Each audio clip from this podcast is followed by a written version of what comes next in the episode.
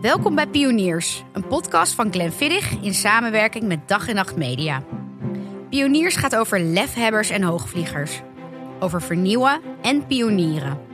Glenfiddich doet het sinds 1887 en is het merk dat de single malt whisky introduceerde. In deze aflevering spreek ik met Dani Hoefnagels en Abel Bijlsma. Dani is de piepjonge sterrenchef van restaurant Beluga Loves You in Maastricht. En Abel bedacht Lokster, een pakketwand waar je pakketjes van alle bezorgdiensten kunt laten bezorgen. Hallo jongens, wat leuk dat jullie er zijn. Hallo. Hoe gaat het? Goed, met jou? Ja, goed. Dani, had jij wel eens gehoord van Lokster? Eigenlijk niet, nee. Jij? Nee. Had jij wel eens van Beluga You Ja, ik ook niet van jou hoor. Dus. Nou, en elkaar de hand schudden. Oké, nou kun jij eh, Abel vertellen wat Lokster precies is? Ja, zeker. Eh thanks dat ik hier mag zijn. Eh, ik ben dus mede-eigenaar van Lokster. Eh, wat wij doen is wij faciliteren, automatiseren en verduurzamen de pakketstroom. van met name grote appartementencomplexen en kantoren. En hoe we dat doen is met een pakketwand. Dus inderdaad wat je net al zei, dus een soort van wand met allemaal kluisjes erin. Ja, we hebben net al met z'n drietjes lekker thuis gegeten. Ja, precies. Ja. Ja, ja, en in die kluisjes kan je al je pakketjes verzenden en ontvangen. Die plaatsen we dus bij, inderdaad bij grote appartementencomplexen en kantoren. Maar wat we ook nog doen is dat we de levering zelf doen. Eh, dus mensen bestellen hun pakketjes naar onze hub aan de rand van de stad. Dan Ja. verzamelen en bundelen wij al die pakketten. En die bezorgen we dan nog zelf gebundeld. eh, dezelfde dag met een elektrisch voertuig in die pakketwand. Handig. Eh, ja, dus je hebt niet alleen als grote voordeel dat je je pakketten niet meer mist. Maar je hebt ook als grote voordeel dat je uitstoot en overlast van 15 verschillende bezorgers per dag in één keer verhelpt. Klinkt wel als een gat in de markt eigenlijk. Ja, het is vooral in deze tijden van corona, waarin je eigenlijk de, de e-commerce en de pakket, pakketgroei zo erg toeneemt, Ja. Gaat het, eh, gaat het goed, ja. Oké. En Dani, jij bent eh sterrenchef. Maar je bent ook 23. Ja, nou, ik ben keukenchef in, in, in, in, de, in het restaurant. Dus dat Ja. is het, toch... Is dat een verschil? allemaal- Ja, de ster staat niet op mijn naam. Dat is gewoon van de eigenaar. En eh, ik ben gewoon werkzaam in de keuken. Mhm. eh, waarin Nou, ik werkzaam ja, in de keuken. bescheidenheid. Eh, waarin ik leiding neem over het keukenteam. En, en uiteindelijk ook gerechten creëer, maak. en, en samen met het team zorg dat het allemaal netjes op, de juiste, op het juiste moment naar tafel toe gaat. En dat doe jij bij restaurant Beluga Loves You.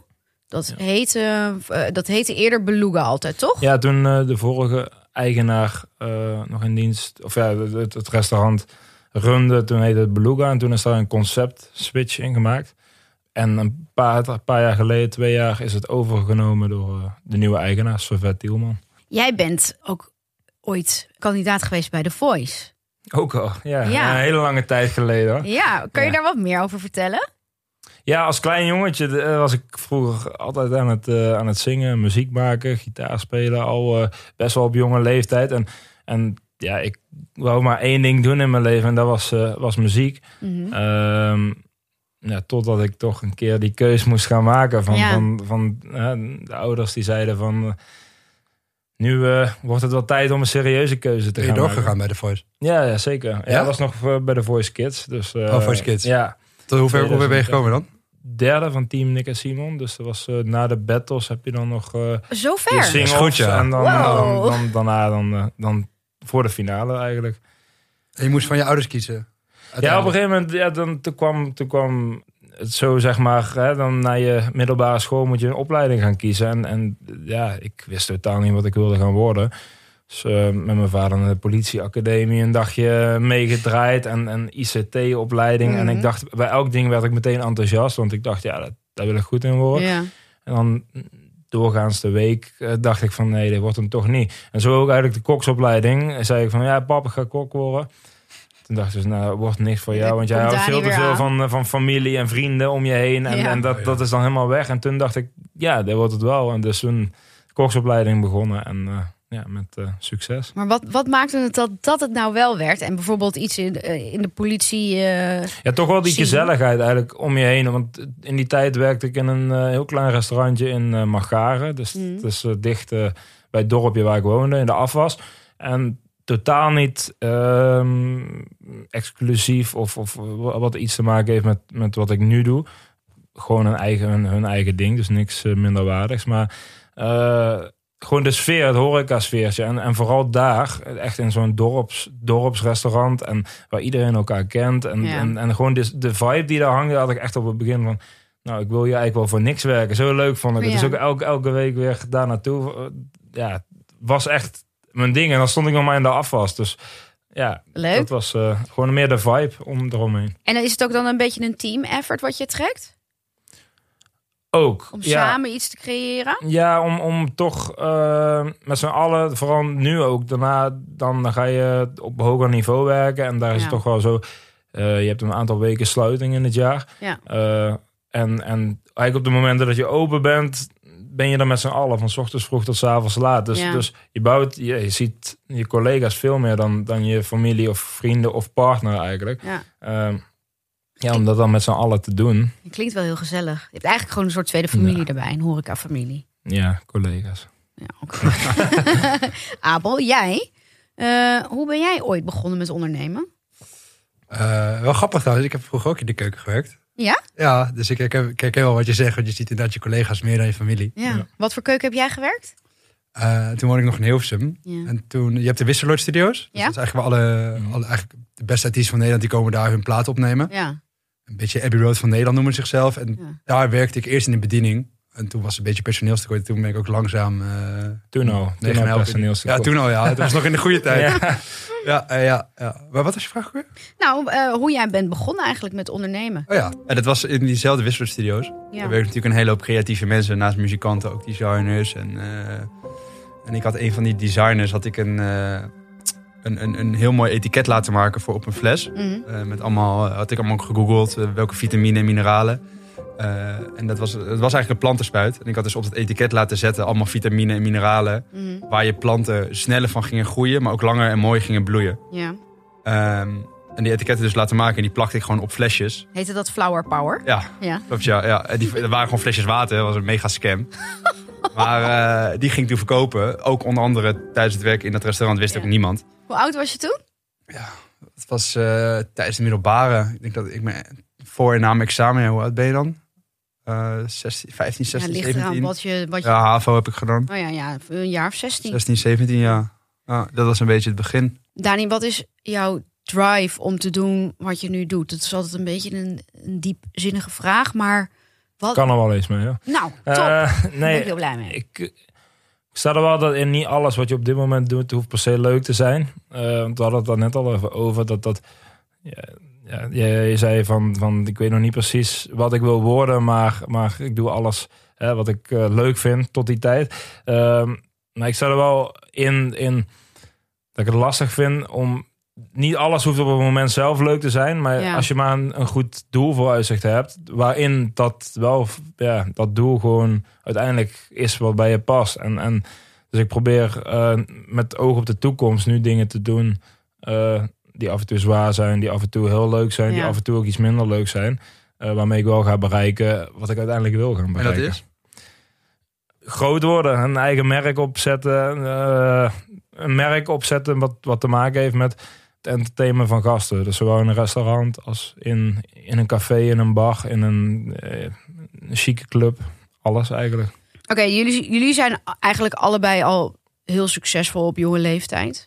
Als in, je bent een redelijk succesvol ondernemer. Want het gaat goed, je hebt een investeerder. Ja, klopt. Daar komen we zo even op terug. Jij bent 23, je werkt in een sterrenrestaurant. Nou ja, dat is ook iets wat niet eh, normaal is eigenlijk voor heel veel mensen.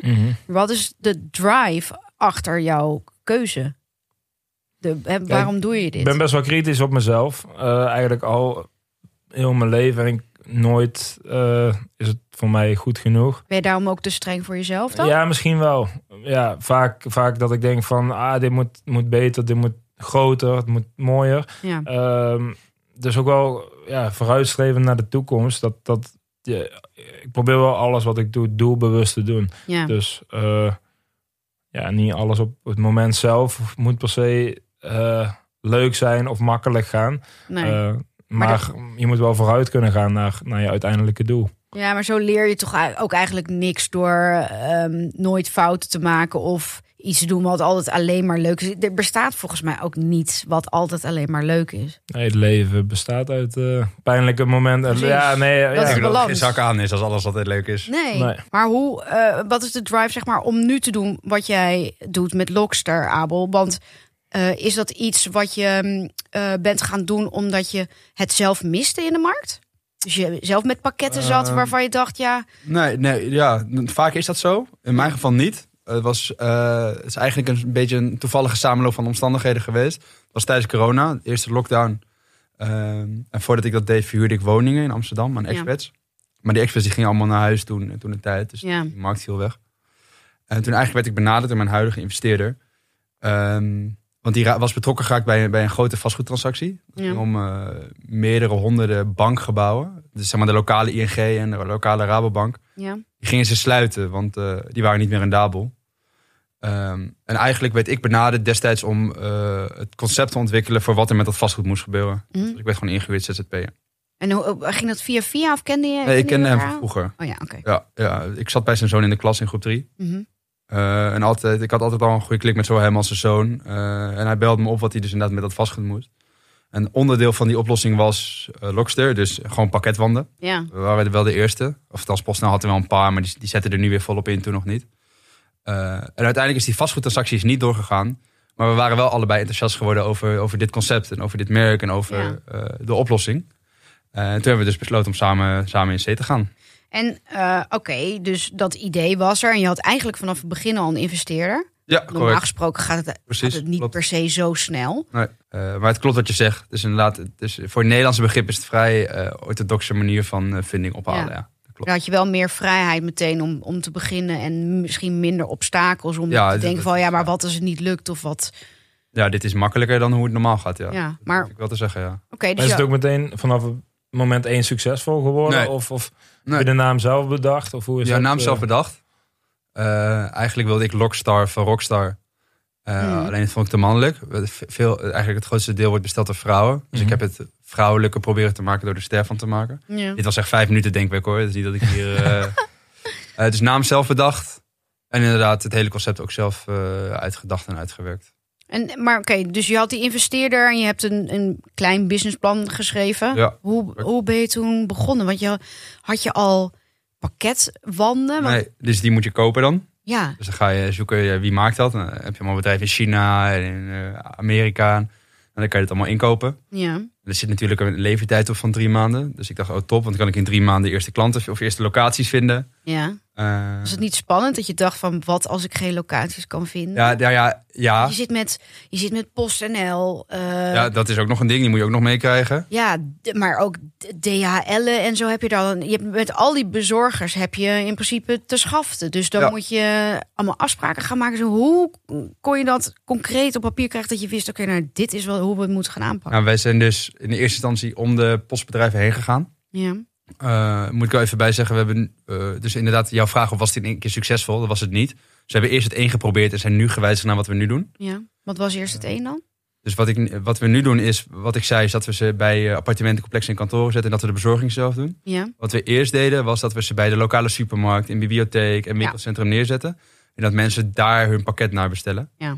Wat je toen deed, is mensen huurden hun eigen lokker, inderdaad voor één bestelling of voor één maand. Mhm. En dan kon je daar al je bestellingen in eh, krijgen. Maar omdat we dus om PostNL en DHL heen gingen, eh, begrepen ook heel veel bezorgers het niet.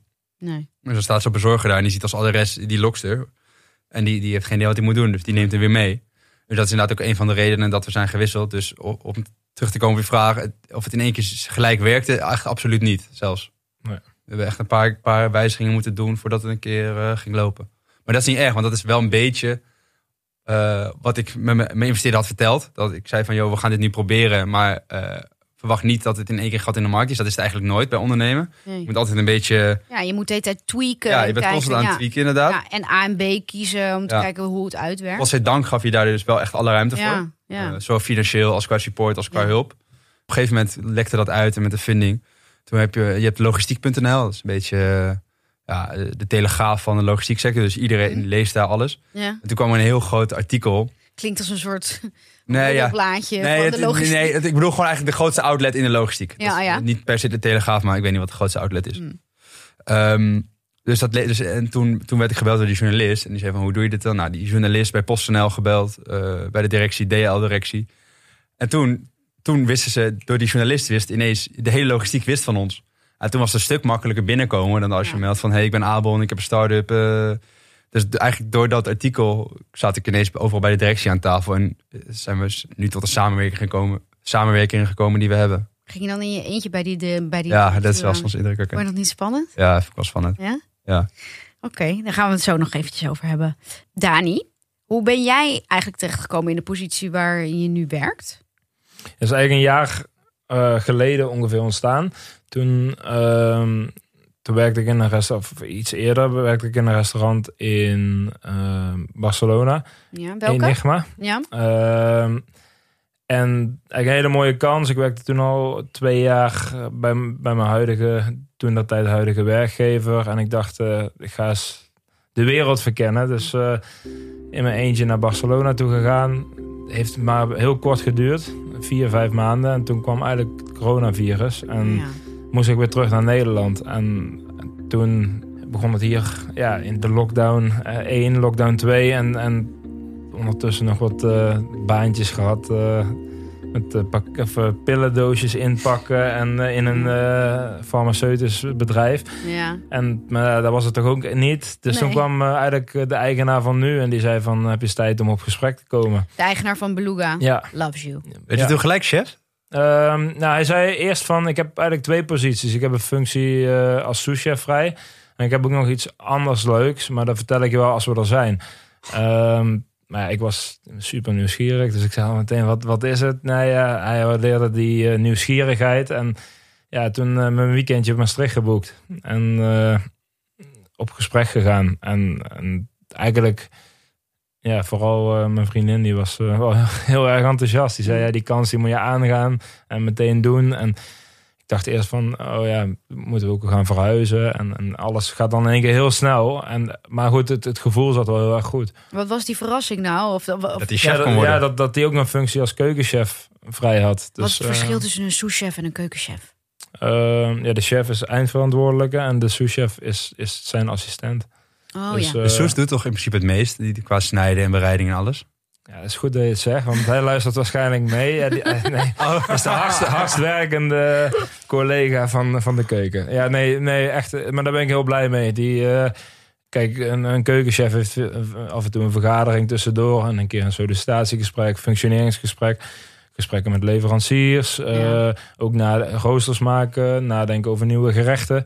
Ehm, en, en ja, de souschef is eigenlijk degene die, ja, die het die jongens en meisjes het meeste controleert. En, en ook eh, ja, mee, mee heel hard staat te werken elke dag.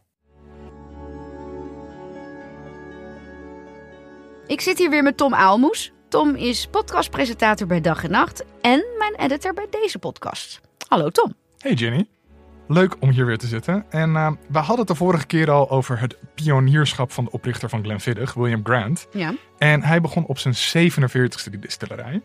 En jouw twee gasten deze aflevering waren echt een stuk jonger toen ze een droom achterna gingen. ja. En met deze podcast, daar hadden we het de vorige keer over, eh, wil Glenfiddich jou inspireren om je idee of je droom achterna te gaan. En dat maakt me dus ook wel benieuwd. Want wie heeft jou het meest geïnspireerd toen jij jonger was? Ehm, dat vind ik eigenlijk een hele goede vraag. Ik denk dat dat de mensen zijn in mijn omgeving de afgelopen, nou, ik denk 16 jaar. Dus vanaf het moment dat ik ben gaan werken, kwam ik al in Amsterdam, of ik werkte in Amsterdam. En ik was altijd omgeven met heel veel creatieve mensen die eh, hun creatieve ideeën omzetten in tastbare creaties.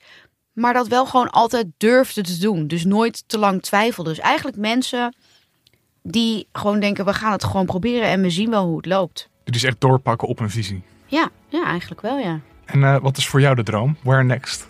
Mijn droom. Ja, ik wil eigenlijk wel weer heel graag een nieuwe onderneming starten. Dus dat is iets waar ik me op wil focussen de aankomende tijd. Je praat in deze podcast natuurlijk met heel veel pioniers. Dus heb je daar dan ook wel dat, dat daarmee die beetje die, die ondernemingslust op gewekt wordt? 100 procent. 100 procent. Ja. ja, ik word echt door hun geïnspireerd om niet te lang na te denken. Want er is altijd een reden om het niet te doen. Ja. Dus gewoon lekker doen. Terug naar Pioniers, de podcast van Glenfiddich.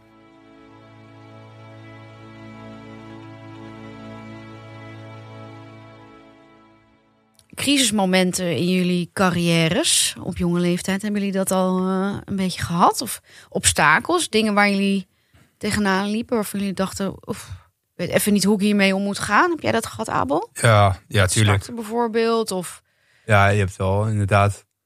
Ik heb wel veel momenten gehad dat, ik, dat je niet weet eh, hoe je iets aan moet pakken. Of dat je bijvoorbeeld net een grote deal aan een concurrent verliest. ja. Het is zo kut, ja. En, en eh, als je bijvoorbeeld niet weet hoe je iets moet aanpakken, hoe los jij dat dan zelf op? Wat ik, als ik het echt moeilijk heb, en dat gebeurt niet vaak hoor. Mm. Maar als ik het echt even niet weet, dan wat ik vaak doe is, dan neem ik de middag vrij of de avond vrij. En dan eh, slaap ik er een nacht over. En dan vaak komt het toch uit. Wat je moet doen is gewoon eh, heel hard werken en het dan maar op de niet handige manier doen of op de moeilijke manier doen. Eh, maar volgens mij is inderdaad, als je het niet weet, is de essentie dat je iets doet. Maakt niet uit wat je doet. Ja, Eh, je gaat maar gewoon iets doen. Is het het verkeerde, dan kom je daar gauw genoeg achter. Probeer je iets anders. ja, Eh, dus dat is een beetje mijn strategie dan altijd. Gewoon maar iets doen. ja. Maakt niet uit wat. En, al, en dan op, op die manier gewoon alles proberen. En uiteindelijk werkt er wel iets. Bespreek je veel je, je ondernemersvraagstukken met vrienden? Ja. Maar meer, dat is dan meer wat ons doel is. Eh, ja, inderdaad wat ons doel is en waarvoor we het doen. Dan echt specifiek op een case of een vraagstuk. Mm. Daar de oplossing voor. Dat doe ik toch wel veel zelf, ja. En is het dan Soms omdat... te veel hoor. Ja? Ja. En- En waar, waaruit blijkt dat dan? ja, dat je gewoon. Soms verbaast het me als ik het dan wel met iemand bespreek. met hoe goed het soms is. Hoe, of hoe, hoe makkelijk een oplossing soms is. Ja. En dat is echt zo. En iedereen roept het altijd wel, maar het is echt zo. Dat je soms het echt voor je neus is. En dat je er dan gewoon overheen kijkt. En dan kan iemand anders je wel helpen. En, en, Het, is, het is moeilijk tastbaar. Ik vind het zelf ook een beetje, een beetje kut advies. Maar dat werkt wel. ja. En ehm, heb, jij dat, heb jij dat wel? Herken jij een beetje wat Abel zegt? Of heb jij... Ik ben wel een open boek. Ja? Dus ik eh, probeer wel, maar vooral ook thuis. Maar met wie bespreek je dat dan? Met je ouders of je vriendin? Met mijn vriendin, met mijn ouders, als ik ergens mee zit. Of, eh, maar het is niet per se dat ik er dan iets mee doe, maar het is ook als een soort klankbord. Hè, dat ik dan, dan in ieder geval mijn, mijn frustratie even kwijt ben. En dan krijg je er advies voor terug. En 9 van de 10 keer, ja, dan, dan... Kijk, ik kan ook niet echt heel veel verwachten van het advies van mijn ouders op, op werkgerelateerd niveau. Want, Nee. want die, die kennen heel de sector niet, die weten niet hoe het eraan toe gaat. Maar soms heb je wel bepaalde dingetjes die je dan even meepikt om... eh, ja, of, of je bent gefrustreerd en, en je eerste reactie, die, die spreek je dan naar hun uit wat je eigenlijk het liefste wil zeggen. En dan denken hun ook inderdaad, hè, wat jij zegt van, van slaap er eens een, eerst even een nachtje over. Ja. En, en, Ja. en laat eens even bezinken. En, en vaak dan die dag daarna, ja, dan, dan, dan valt het probleem allemaal Ja. wel mee. Ja, en dan, kan je het wel wat meer relativeren. Maar ja, ik probeer wel altijd ja, het wel te delen met, eh met mijn Hmm. naasten. En heb, je, heb jij wel ook obstakels eh, ervaren? Nou, misschien binnen je huidige functie? Ja, vooral op het begin. Echt, eh, ik, ik dacht vooral op het begin toen ik er voor die functie werd gevraagd, heel veel zin in. En dat het allemaal heel erg leuk is. En, en dat, dat je dan echt je eigen ding kon gaan doen en zo. Ja. En dat is het ook. Het is heel uitdagend elke dag. En het is heel eh, motiverend. En, en, en er wordt veel van je verwacht. Maar je komt jezelf wel echt tegen. Ook, ook gewoon... eh, ik ben zelf heel jong. Ik was dan 22, inmiddels 23 toen, toen ik eh, begon met die functie. Er werkten daar jongens en meisjes die al veel langer in dienst waren. Of die al veel ouder dan ik, eh, ik waren. Maar dan, dan moet jij wel in één keer die leiding op je nemen. En, en als je het niet, niet neelt, Ja, dan, dan loopt iedereen over je heen. ja. Maar als je het weer te erg, eh, als je weer, weer ja, je eigen onzekerheid te veel laat spreken naar, naar de rest toe, dan, dan word je misschien weer iets te arrogant of iets te, te, te hard om een schild op te bouwen. Dus je moet daar wel een bepaalde. Ja, ik- denk wel dat het goed is om eh, dat van jezelf te beseffen van ah, dit kan ik ook niet zo goed. En Ja. dat je het, dat merk ik nu wel, ook, ook door af en toe je eigen onzekerheden iets meer kenbaar te maken, dat daar ook veel meer rust in komt. En, en dat ik niet, als, als iemand anders iets heel moois heeft gemaakt en eh, je gaat zeggen van eh, nee, dat is niks, want, want ik heb dat niet, niet gemaakt, dan krijg je een hele ongezonde relatie. Terwijl ja.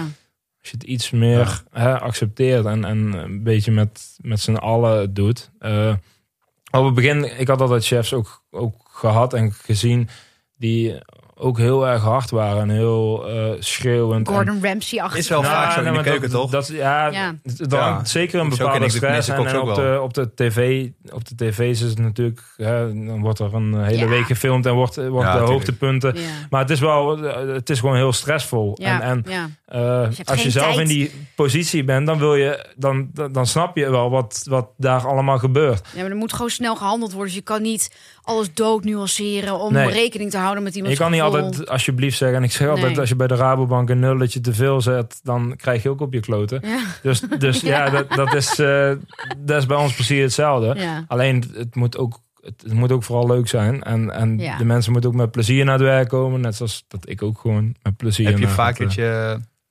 eh, ja, misschien is dat bij je klanten lastiger, maar dat je door collega's vanwege je leeftijd minder snel serieus wordt genomen in het begin. En dan in je het moet eerst je strepen ja. verdienen. In het begin wel. Gewoon dat dan, vooral door ouderen inderdaad. Hè, Ja. dan, dan komt die snotneus eh, komt even zeggen hoe het moet. En in principe eh, slaat het nergens op. Want een functie die bekleed je op een goede manier. En als je het goed doet, dan... Als je het goed doet, dan, dan, Dan doe je het goed. dan doe je het Ja, goed. ja. En dan wordt eigenlijk een leeftijd niet, niet uit te maken in, in die situatie. Maar ik begrijp het andersom wel hoor. Want, want iemand die tegenover je zit met een chef die al eh, jarenlange ervaring heeft en, en gewoon een stuk ouder is, daar ga je toch met meer respect mee om. Maar aan de andere kant is het ook heel leuk, want, want we werken gewoon allemaal met, met dezelfde leeftijdsgenoten. En hun kunnen grapjes maken tegen mij. En er is ook niet echt een verhouding van, oh, ik, oh Dani is in de keuken, dus ik moet nou bang zijn om dat. En die sfeer is ook wel heel erg leuk. Want ja, ik heb ook wel eens met chefs gewerkt waar je dan, als die in de keuken kwam, dan ging je opletten. Dan ging je zenuwachtig eh, je, Ja. je shallotjes staan snijden en eh, dan kon het weer overnieuw. Dus je, je, je, je, moet, je moet, ja, dat is eigenlijk toch wel vaak met ondernemen dat je moet, je moet wel enige vorm van leiding kunnen geven. In ieder geval in het begin. Ja, zeker. En, en de juiste manier, die moet je ook gaan ontdekken. Er is geen, geen, geen boek van nou, op deze manier. Je werkt met mensen. En, en, Ja. en de ene is... eh, ja, we hebben zoveel jongens en meisjes van uit dezelfde leeftijdscategorie. Maar de ene komt uit zo'n gezinssituatie. En de andere uit die en die heeft die achtergrond. Ja. En, en de ene spreekt Engels en de ander spreekt Nederlands. En dan moet je ook wel op een goede manier achterkomen. En dan laten we ook eerlijk zijn. Ja, ik ben zelf ook gewoon nog super jong. En, Ja. en dus dat doe je echt niet alles perfect. En, en dat kan ook Nee. niet. En Op het niet begin dan kom je daar wel ja, jezelf in tegen van shit, waarom lukt dit nou niet? Maar dat is ook een stukje accepteren van ja, heeft ook iets meer tijd nodig. En, Ja. Ik, ik, ik, ik, hè, als, ik, als ik vragen stel aan jou, dan heb ik de hele tijd toch in mijn hoofd dat je een, een soort ondernemer bent. Terwijl jij bent eigenlijk gewoon in dienst, toch? ik ben gewoon in dienst. Ja, Ja, Dus je bent helemaal geen ZZP'er of iets dergelijks. nee.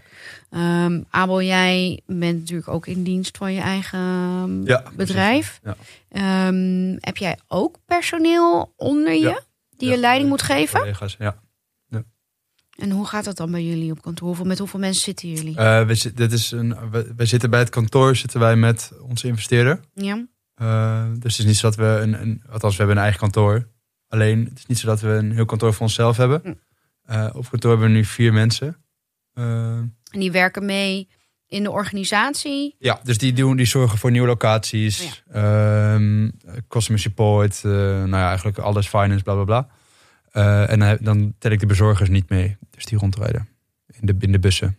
Hebben jullie eigenlijk allebei, jullie zijn allebei 23, hebben jullie allebei ook wel eens, een, nou ja, andere negatieve, ja, nou ja, eigenlijk hebben we het net al besproken dat Dani's leeftijd best wel lastig was Ja, binnen zijn functie. Ja, als je leiding moet geven of tegen andere mensen die ouder zijn dan jij, Ja. zeggen van hoe dingen moeten gebeuren. Heb je dat ook wel eens gehad? Met ja jou? ik merk het veel bij, eh, eh, bij, bij klanten, bij potentiële klanten. Mhm, Eh, dus wij werken veel met vastgoedpartijen. Ja, dus beleggers, ontwikkelaars, architecten. omdat je die lokkers bij hun in Precies. panden kwijt Precies, wil. dat, dat zijn onze klanten eigenlijk. Ja. Bijvoorbeeld, daar merk ik wel dat je in de vastgoed, als je niet eh 50 jaar oud bent en een pak draagt, dat eh, soms wel lastig binnenkomen is. ja. En dan moet ik, heb ik, ben ik nog een soort van blanke man. Eh, dan heb ik nog geluk, maar ik merk dat wel dat dat soms eh, lastig is. Ja. ja. En je, Ik heb er je- altijd zo respect voor gehad. Voor, voor jongens die gewoon... Hè, die, die hebben een idee en, en ik geloof niet dat jij op, als kind dacht, ik ga eh, lokkers neer, neerzetten. en, en, maar dat je dan gewoon, je hebt een idee en dan ga je gewoon, je begint er maar aan. En inderdaad heb je dan natuurlijk een investeerder voor nodig of iemand die ook in je gelooft. En dan ben je 23 jaar en dan heb je gewoon een, een goed lopend bedrijf in iets waar je een paar jaar geleden van dacht van, nou Ja. ja, als, als Ja. wij dat tegen elkaar zouden zeggen, dan, dan wist je nog niet dat bestond, bij Ja. wijze van spreken. Ja. Ik Mooi. vind het wel knap als je dat dat op, op zo'n leeftijd echt een eigen zaak ja, Ja. Ja, thanks man. Ja. Ja, want dan moet je wel ballen voor hebben. Maar ja, dat heb jij. Jij hebt daar wel al een, natuurlijk een klein achtergrondje in. Vanaf het moment dat je je bloemen, planten, Ja. spreetje bent begonnen, heb je nog wel andere dingen gedaan ook. ja, ik heb wel, ja, wel veel dingen gedaan. Sommige succesvol, sommige niet. Dus daar heb je eigenlijk al wel veel van geleerd, maar vooral om te durven. Dat is het wel, ja. Je Ja. moet het vooral durven. En het is natuurlijk, ik moet zeggen, het is wel makkelijk gezegd. Eh, want ik, zat in een situatie dat ik eh, voldoende geld had om te ondernemen, om de huur te betalen en dergelijke. Als je, als je voor, je voor je moeder moet zorgen, eh, die, die ernstig ziek is in Ja. Amsterdam-West. Ja, dan, dan is het, ik vind het altijd makkelijk gezegd als mensen zeggen, je moet ballen hebben. Mhm. Maar ik had, ik had vrij snel door dat ik door mijn kosten laag te houden. Ik woon in een klein huis, lage huur. eh, dat ik dan geld overhield om, om van te ondernemen. Dat is altijd wel een bewuste keuze gemaakt. En dat doe ik nog steeds.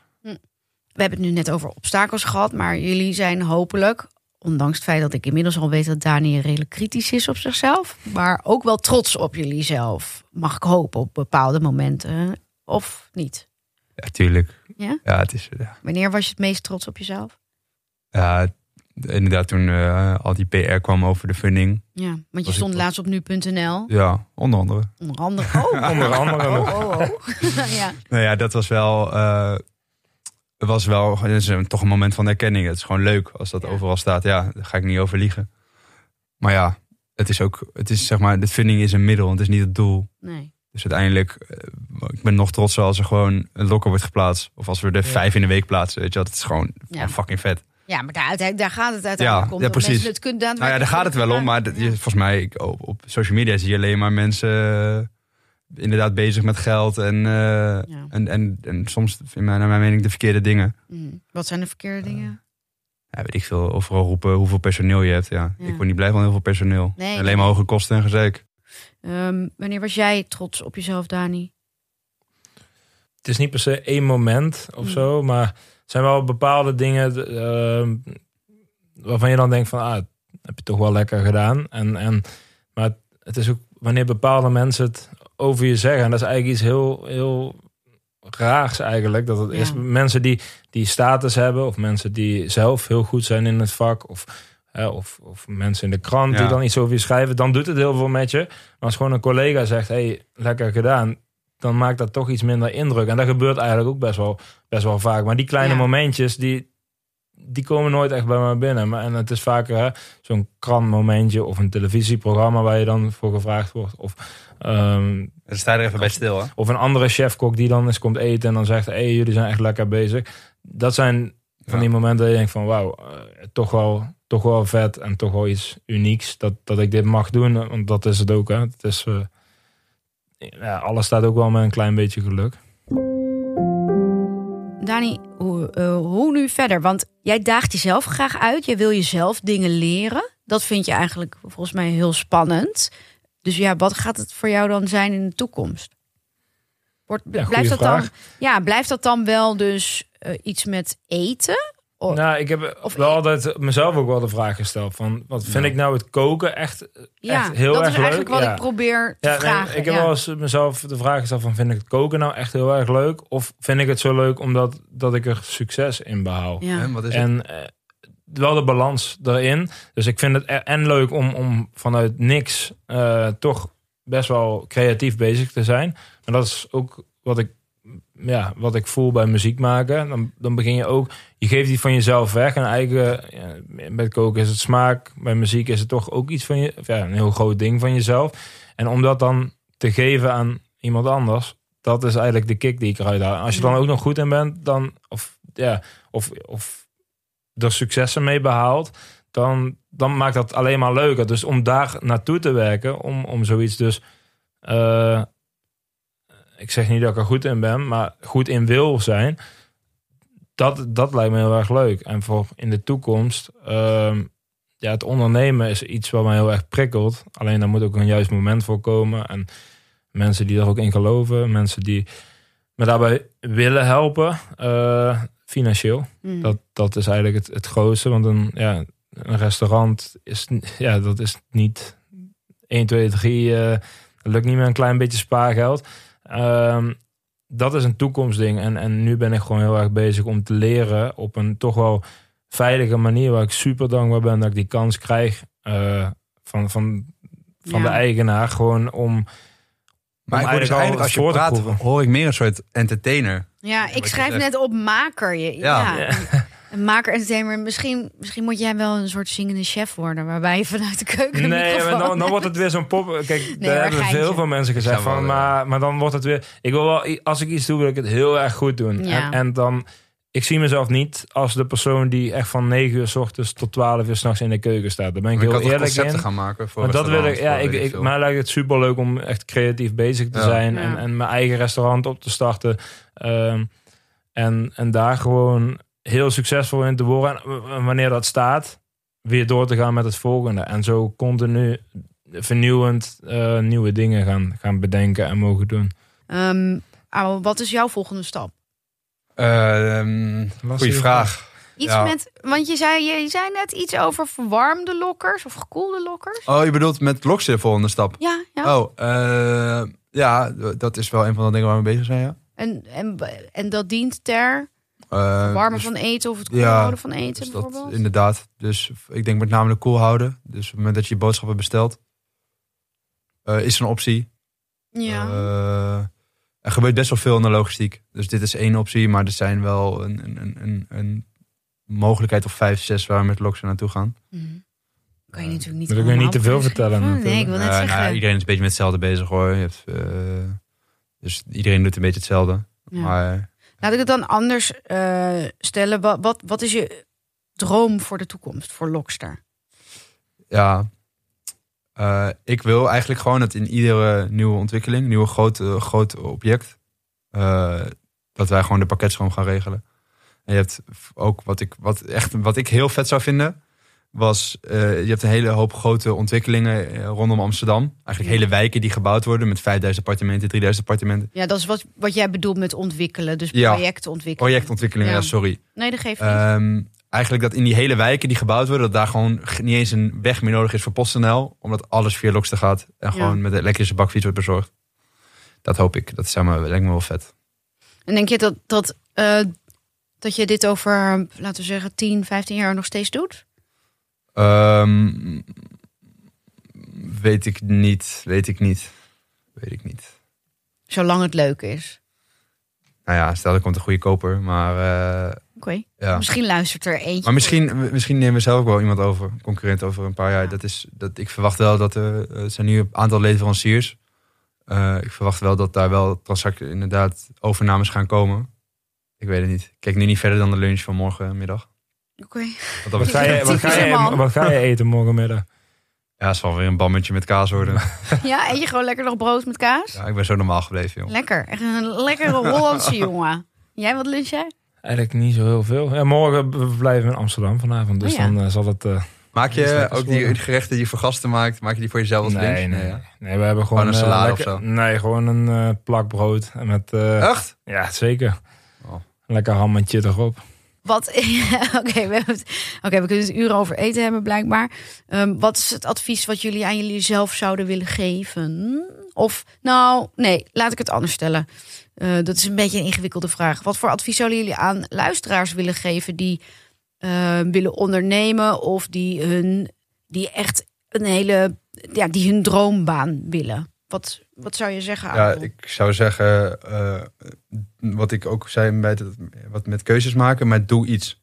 Dus het maakt niet uit zeg maar, eh, of je nou, als je iets wil gaan doen, laten we zeggen je wil tandarts worden, dan ga je dus of de opleiding tot tandheelkunde doen, Mm. of je gaat bij een tandarts werken en kijken of je via die manier binnen kan komen. Maakt, niet, maakt geen zak uit wat je doet, als je maar gewoon iets doet wat een beetje eh, in de richting is van jouw droom. Ehm, Ja. Dat is eigenlijk, je moet het, het balletje moet gaan rollen. Ja, Eh, het maakt niet zozeer uit inderdaad hoe dat dan begint.